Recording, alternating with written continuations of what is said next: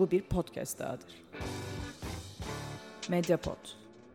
İletişim için mediapod.com ya da @mediapod. Merhabalar, Alt Evren, Türkçe Çizgi Roman Podcast'inin 5. bölümüne hoş geldiniz. Aslında 4. bölümde Heroes in Crisis'ten bahsetmiştik. Bunun biraz devamı olarak hazırlanıyor bu bölüm. Ama ilginç bir konuya değineceğiz. Başlıkta da gördüğünüz gibi korkunç şeyler yapmış 5 süper kahramandan bahsedeceğiz. Tabi bu konu nereden çıkıyor? Biraz Heroes in Crisis'in e, yoğun olarak eleştirilen kurgu yapısından buraya geliyoruz. Biliyorsunuz bu seride Wally West'in Sanctuary adı verilen süper kahramanlar için bir terapi merkezi olması amacıyla kurulmuş yerde işlediği cinayetler merkeze konulmuştu. Ve tabi bir süper kahramanın bu cinayetleri işlemesi ve özellikle de DC Comics çizgi romanları için de çok iyi bir karakter olarak görülen Wally West'in bu cinayetleri işlemiş olması pek çok okuru rahatsız etmişti. Şimdi ben böyle geçmişe doğru bir yolculuk yaparak buna benzer şeyler yapmış karakterlerden bahsetmek istiyorum. Korkunç şeyler yapmış, büyük hatalar yapmış 5 süper kahramana yoğunlaşacağız. Tabi başta Wally West'ten bahsedeceğiz. Wally West artı 4 de diyebiliriz. Bildiğiniz gibi bu tarz listelerin genellikle amacı eğlence üzerine kuruludur. Yani çok ciddiye alınması için yapılmazlar. Ben de çok ciddiye alınması için yapmıyorum bu listeyi. Fakat şöyle bir e, ek özelliği var bu listenin. Biliyorsunuz süper kahraman çizgi romanlarını okuyan insanlar bazen böyle çok aşırı tepkiler verebiliyorlar olaylara. Yani olduğundan biraz daha büyütebiliyorlar.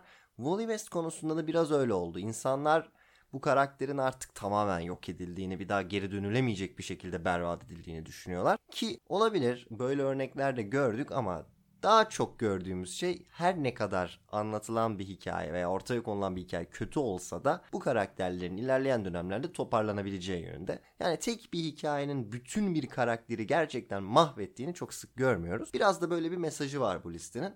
Bu listedeki karakterlerin hem neler yaptığını size anlatmaya çalışacağım. Süper kahraman olmalarına rağmen nasıl büyük suçlar işlediklerini göstermeye çalışacağım hem de bu suçlardan, bu yaptıklarından sonra bulundukları evren içinde nasıl tekrar kullanıldıklarını, kullanılıp kullanılmadıklarını, yazarların nasıl alternatif çözümler bulduğunu biraz göstermeye çalışacağım.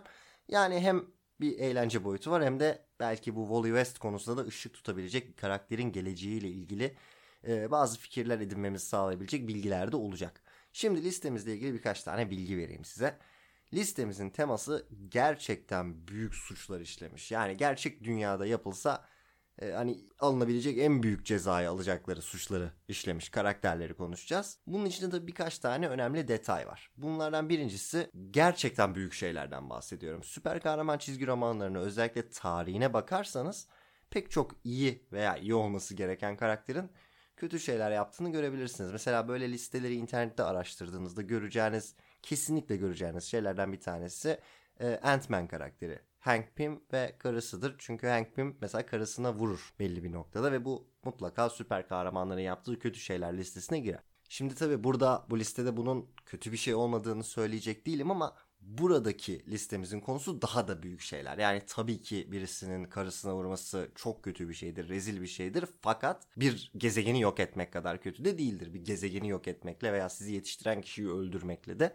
e, aynı kefeye konulamaz muhtemelen. O yüzden daha büyük şeylere, daha evren çapında olaylara yoğunlaşıyoruz. Bu birincisi. İkincisi e, internette böyle birkaç tane liste araştırdım. Enteresan bir şekilde paralel evrenleri, alternatif evrenleri de dahil ettiklerini gördüm. Burada bunu çok yapmamaya çalışacağım. Çünkü alternatif evrenler zaten bildiğimiz karakterleri farklı şekillerde anlatmak için yaratılır. Dolayısıyla işte bilmem ne evreninde Batman aslında kötüymüş falan gibi şeyler söyleyince çok bir anlamı kalmaz böyle listeleri. Dolayısıyla Marvel ve DC çizgi romanlarından bahsediyoruz ve Marvel ve DC evrenlerinden bahsediyoruz. Bu da ikinci kriterimiz. Üçüncü kriterimiz olarak karakterlerin iyi karakterler olması bizim için önemli. Yani bu listelerde mesela Wolverine gibi, Punisher gibi karakterlere yer veriliyor. E bunlar zaten biraz daha anti kahraman olarak tanımladığımız kişiler.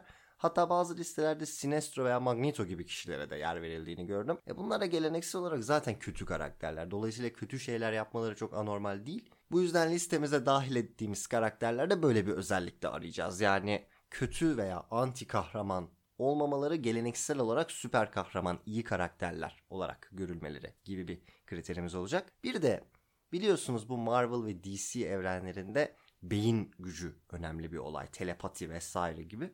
Ve pek çok hikayede karakterler aslında kendi istekleri ve iradeleri dışında bir sürü şey yapıyorlar. Yani başkasının kontrolünde belli kötülükler yapabiliyorlar. Bu da çok sık karşımıza çıkan bir durum olduğu için listeyi çok çok uzatmaya gerekir. Dolayısıyla birkaç ufak istisna dışında beyninizin başka birisi tarafından kontrol edildiği durumları da listenin dışında bırakıyorum. Bu dört kriterimiz var. Tekrarlayayım kısaca. Küçük şeyler değil daha büyük çaplı olaylardan bahsediyoruz. Paralel evrenleri dahil etmiyoruz.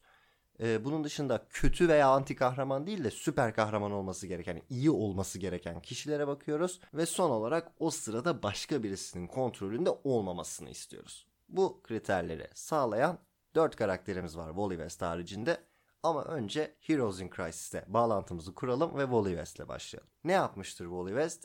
Sanctuary isimli Superman, Batman ve Wonder Woman tarafından kurulan süper kahramanların terapi görebileceği bir merkez olan yere gidiyor kendisi ve burada kendisiyle birlikte tedavi olan kahramanların anılarını, onların itiraflarını dinlemeye, izlemeye çalışırken bir anda kontrolünü kaybediyor ve yaklaşık bir düzine kadar diğer kahramanı öldürüyor. Burada okurken beni de çok rahatsız eden ve internet genelinde de asıl tepkiye yol açan detay şu. Sadece cinayeti işlemekle kalmıyor. Bir de hani bir an kontrolünü kaybeden bir süper kahramandan bekleyeceğimizin aksine bir sorumluluk da almıyor. Cinayeti örtbas edip böyle yalandan bir cinayet sahnesi yaratıp suçu başkalarının üstüne yıkıyor.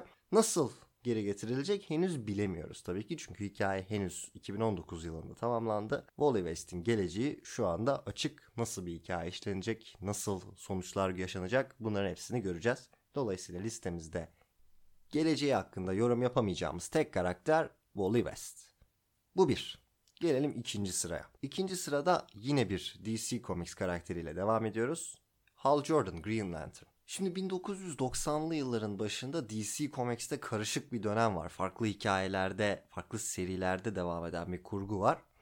Ee, burada bahsedeceğim olaylar Reign of the Superman hikayesiyle başlıyor. Emerald Twilight hikayesiyle devam ediyor ve Zero Hour Crisis in Time hikayesiyle de büyük ölçüde sona eriyor. Bu hikayenin temel özeti, bizi ilgilendiren özeti şu. Reign of the Superman hikayesi sırasında Hal Jordan'ın koruduğu şehir Coast City yok ediliyor. Ve burada yaşayan milyonlarca insan hayatını kaybediyor. Tabi tahmin edebileceğiniz gibi Hal Jordan büyük bir üzüntü yaşıyor. Hafif kafayı yemeye başlıyor. Yüzüğünü kullanarak bütün şehri geri getiriyor ama Green Lantern yetkilileri gelip yok kardeşim böyle bir şey yapamazsın o yüzüğü sen öyle kullan diye vermedik gibilerinden bir ona ayar veriyorlar bir azar çekiyorlar. Bunun üzerine Hal Jordan da iyice kafayı yiyip bütün Green Lantern'ları ortadan kaldırıyor. Hepsini öldürüyor ve bütün o Green Lantern'lara gücünü veren merkezi şarj etme sistemini, o merkezi pili kendi yüzüğüne çekerek apayrı seviyede bir varlığa dönüşüyor kendisine artık bir Green Lantern olarak görmüyor. Kendine Parallax diyor ve Parallax olarak bütün kahramanların başını epey bir derde sok. Tabi bunun içinde bütün Green Lantern'ları öldürmek ve evreni, bütün zamanı, bütün varlığı kendi istediği şekilde değiştirmeye çalışmak gibi abartılı boyutlarda hareketler de var. Peki bütün bunlardan, bu korkunç suçlardan Hal Jordan nasıl geri getiriliyor? Şuraya bağlayarak cevap verelim. Bazılarınız belki de diyor ki e kardeşim kriterlerden bir tanesi hani beyninin başka bir varlık tarafından kontrol edilmemesiydi.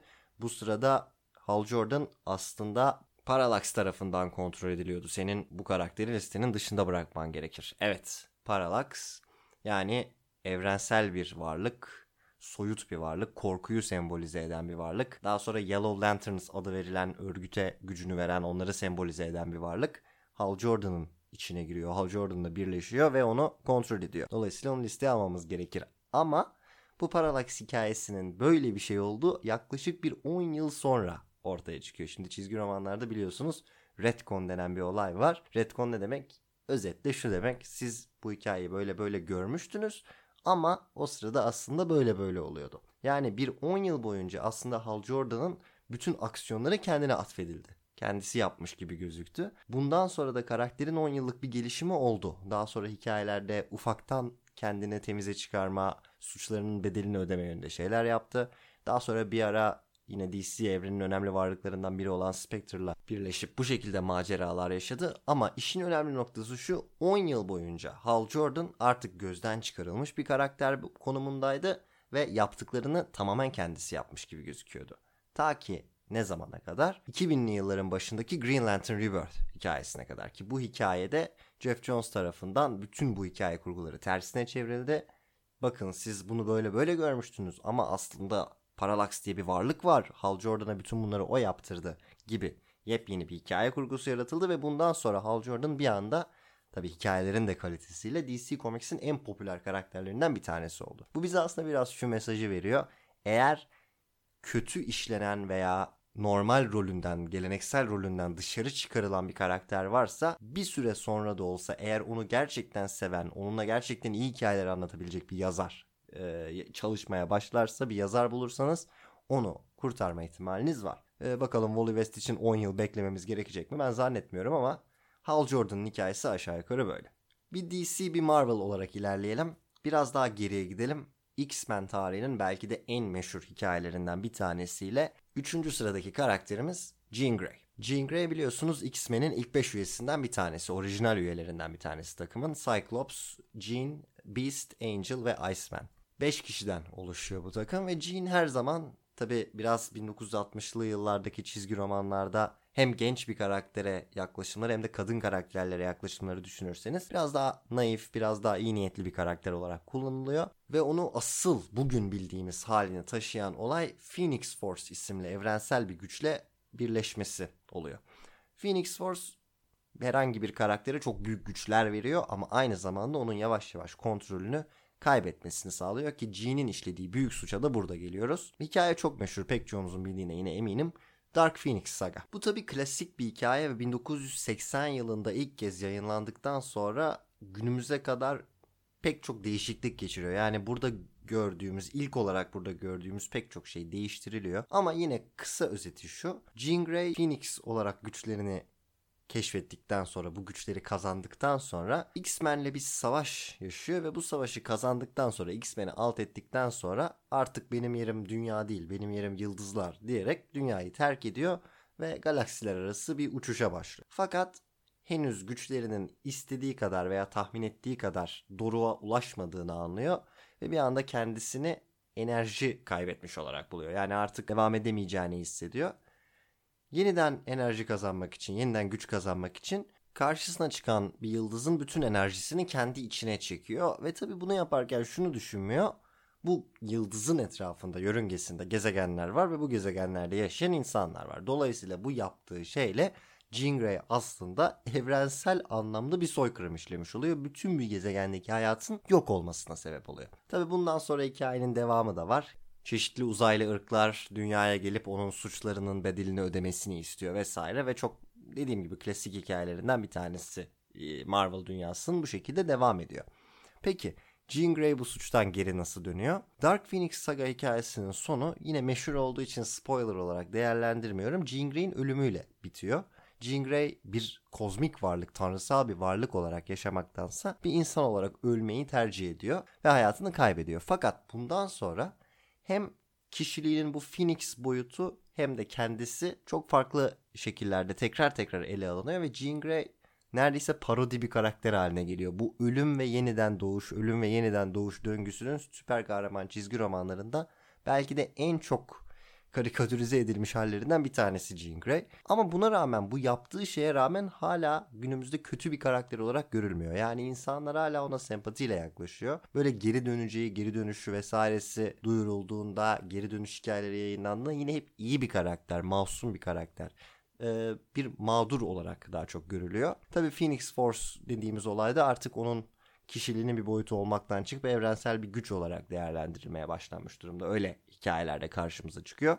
Bunun tabi son yıllarda 2000'li yıllardaki X-Men hikayelerinde de çok büyük rolleri var. Sitemizde bir sürü Avengers vs. X-Men hikayesinin özeti var. Onları da inceleyebilirsiniz. Orada da çok büyük bir rol oynuyor. Dolayısıyla Jean Grey de bu şekilde kurtarılmış oluyor. Tekrar DC'ye dönelim. Kontrolünü kaybeden korkunç şeyler yapan karakterler listemizdeki dördüncü sıradayız. Biraz karakterleri birbirleriyle bağlantılı tutmaya çalıştım. O yüzden yine benzer bir karaktere gidiyoruz. Bu seferki konuğumuz yine bir Green Lantern. Bu sefer Hal Jordan değil John Stewart. Konu aldığımız hikayede e, 1988 yılında yayınlanmış olan Cosmic Odyssey hikayesi. Şimdi bütün bu listedeki hikayeler ilginç. Bütün bu listedeki karakterler enteresan karakterler. Fakat bana göre Jon Stewart'ınki kadar geri zekalıca bir suç yok. Gerçekten bu hikaye okumanızı tavsiye ederim. Bir de bu bakış açısıyla Jon Stewart'a bakarak okumanızı tavsiye ederim. Hikayenin konusu şu. Ee, DC evreninin ve çoklu evreninin pek çok önemli karakteri bir araya geliyor. Bir araya gelmekle de kalmıyor. Serinin büyük bölümünde DC evrenin en büyük kötüsü olarak tanımlayabileceğimiz Darkseid'la birlikte çalışıyorlar. Hikaye şu Darkseid yıllardır peşinden koştuğu anti-life denkleminin, anti-life equation'ın aslında canlı olduğunu keşfediyor ve e, anti-life equation dört farklı gezegene yansımalarını yerleştiriyor. Çizgi romanın içinde bu kavramla geçiyor. Aspects olarak geçiyor. Ve hedef şu şekilde eğer anti-life equation'ın yansımaları yerleştirildiği dört gezegenden ikisini yok etmeyi başarırsa bütün Samanyolu galaksisi yok olacak. Nedir dört gezegenimiz? Tahmin edebileceğiniz gibi dünya var. İşin içinde Ran, Tanagar ve Zanshi isimli bir gezegen. Şimdi ben Zanshi olarak telaffuz ediyorum. X ile yazılıyor aslında biraz daha böyle telaffuz edilmesi zor olması gereken uzaylı isimlerden. Ee, daha önce hiç telaffuz etmem gerekmemişti. O yüzden Z ile söyleyeceğim geri kalanında da. Neyse efendim. Kahramanlarımız çeşitli gruplara ayrılarak bu dört gezegendeki dört yansımayı, dört gezegen bombasını yok etmeye gidiyorlar. Zanshi'ye giden ekibimiz de Green Lantern yani John Stewart ve Martian Manhunter.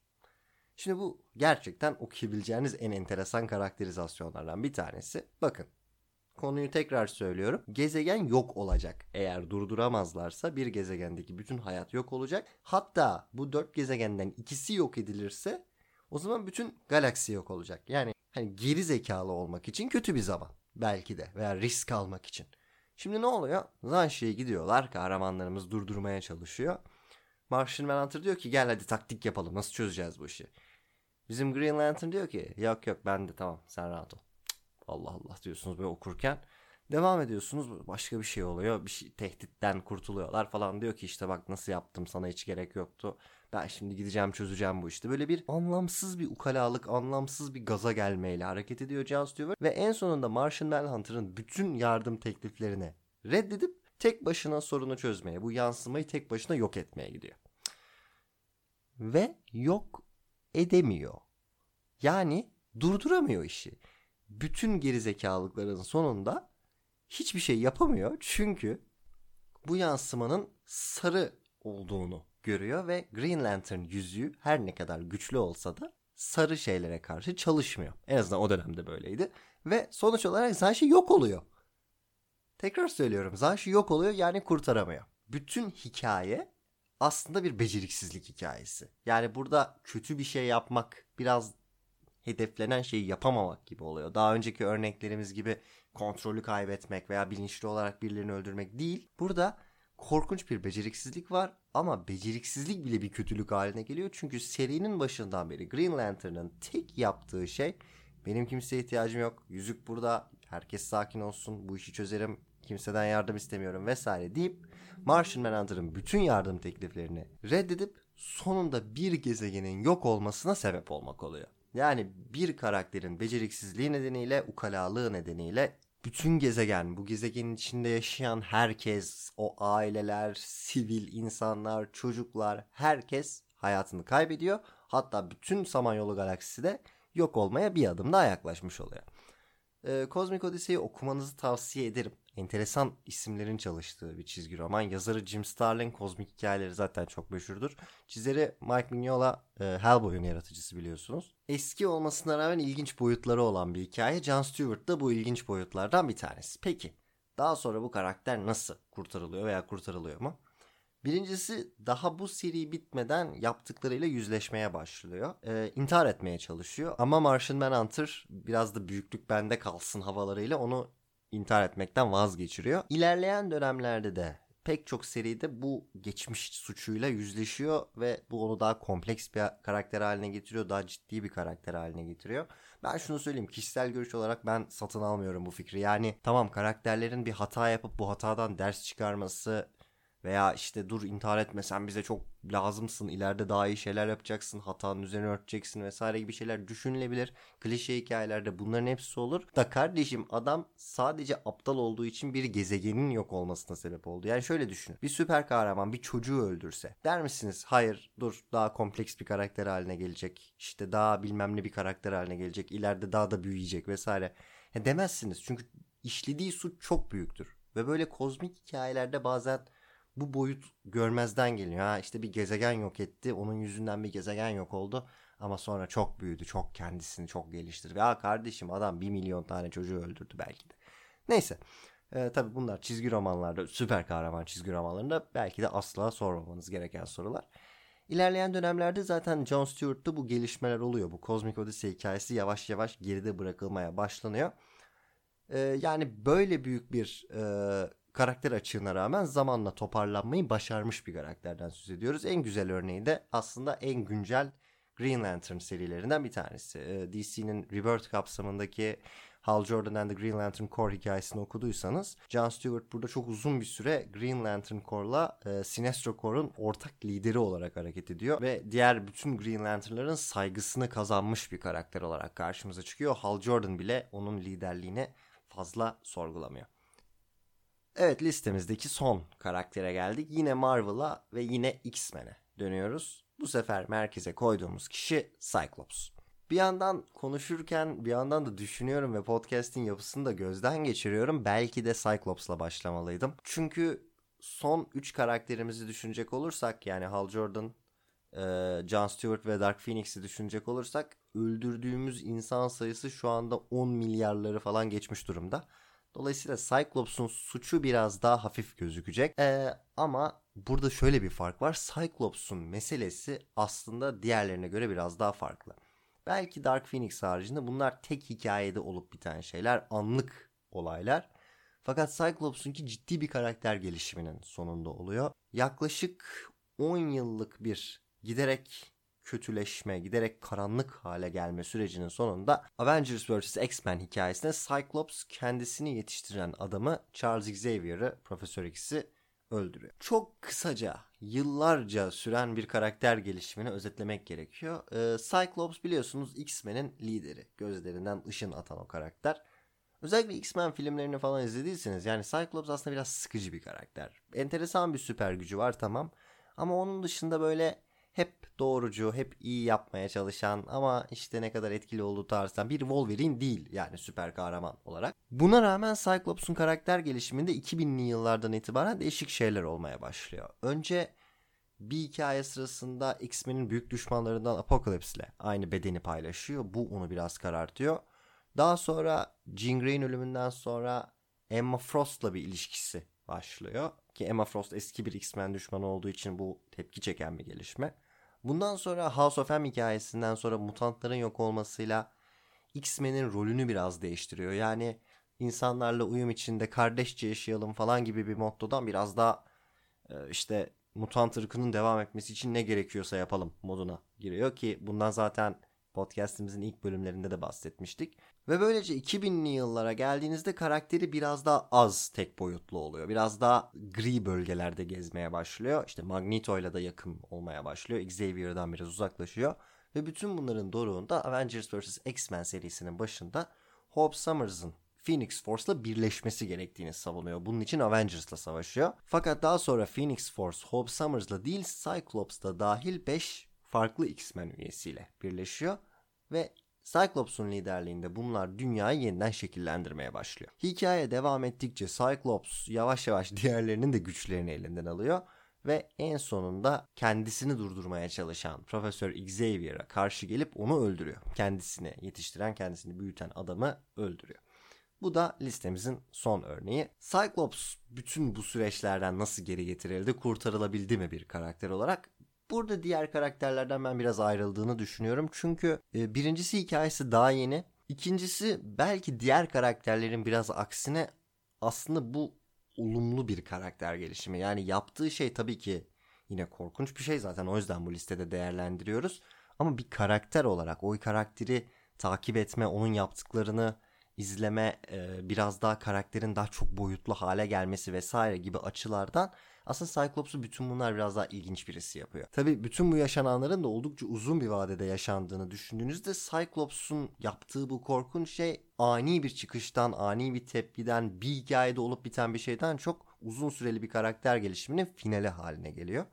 Yine de Xavier'ı öldürdükten sonra yaşadıklarından biraz bahsedelim. Avengers vs. X-Men hikayesinden sonra Cyclops bu mutant ırkının hayatta kalması için ne gerekiyorsa yaparım konusunda iyice militanlaşıp bir yeraltı lideri haline geliyor adeta. Bundan sonra da Death of X hikayesinde hayatını kaybediyor. Cyclops pek çok karakter gibi ölümden geri dönmüş karakterler arasında. Fakat şu anda geri dönüşü hala çok yeni ve muhtemelen daha detaylı olarak e, Jonathan Hickman X-Men sürecinde karşımıza çıkacak. Bunlar ilerleyen dönemlerde göreceğimiz şeyler. O yüzden karakterin tam olarak nasıl devam ettiği ile ilgili sağlıklı yorumlar yapmamız çok mümkün değil şu noktada. Evet, podcast'in bu bölümünde korkunç şeyler yapmış 5 karakterden bahsettik. Hal Jordan, John Stewart DC evreninden, Phoenix ve Cyclops Marvel evreninden. Aynı şekilde tabii bütün bunlardan neden bahsettik? Wally West'in yaptıkları üzerine e, konuştuk. Başta da söylediğim gibi onun ilerleyen dönemlerde nasıl kullanılacağını, bu travmadan nasıl geri döneceğini hep beraber göreceğiz. Ufak bir ricam var sizden bu podcast ile ilgili. Dediğim gibi böyle listeler eğlencelik listeler ve ya pek çok çizgi romandan bahsettim bu bölüm içinde. Lütfen bu çizgi romanla ilgili bu podcast'te söylediklerimi çok e, yüzde yüz olarak algılamayın. Çünkü çok eski ve klasik hikayelerden bahsediyoruz. Çizgi roman dünyasında bu hikayeler sürekli tekrar tekrar ziyaret ediliyor, tekrar değiştiriliyor. Bir sürü boyutları farklı şekillerde anlatılıyor. En bariz ve en meşhur örneği bunun Dark Phoenix hikayesi. Bu hikayede Phoenix'in kullanılışıyla daha sonra Phoenix Force denen olgunun Marvel evreninde kullanılışı arasında çok büyük farklar var. Ee, aynı şekilde Cosmic Odyssey hikayesinde mesela Anti-Life Equation'ın canlı bir varlık olmasıyla daha sonra bu olgunun nasıl değerlendirildiği, nasıl yeniden yorumlandığı arasında çok büyük farklar var. Hal Jordan'ın geri dönüş süreci Parallax olarak yaptıkları çok kapsamlı olarak ele alınmış durumda. Dolayısıyla burada çok üstün körü bir şekilde bahsettiğimi sadece temel mesajı size aktarabilmek için bunlardan bahsettiğimi lütfen unutmayın. Listede bahsettiğim çizgi romanlardan ilginizi çekenleri yine de kesinlikle okumanızı tavsiye ederim. Yani nasıl olsa konuyu biliyoruz, nasıl olsa spoiler aldık okumayalım diye düşünmeyin. Dediğim gibi çok yüzeysel bilgiler buradakiler. Hem bu hikayeleri hem de sonrasında olanları ayrıca okumanız bence çok faydalı olur. Bu karakterleri daha yakından tanımak istiyorsanız. Böylece bir bölümümüzün daha sonuna gelmiş oluyoruz. Şimdi podcast'in başlangıcından beri hep Marvel ve DC konularından bahsettik. Gündemde bunlar vardı. Dediğim gibi çok gündem odaklı bir podcast olmayacak bu aslında. Önümüzdeki bölümde birlikte biraz daha Marvel ve DC'nin dışına çıkıyoruz son dönemlerin en çok ses getiren çizgi romanlarından bir tanesinden Sabrina'dan bahsedeceğiz bir sonraki bölümde. Görüşmek üzere. Medyapod'un podcastlerine Spotify, Google Podcast, iTunes ve Spreaker üzerinden ulaşabilirsiniz.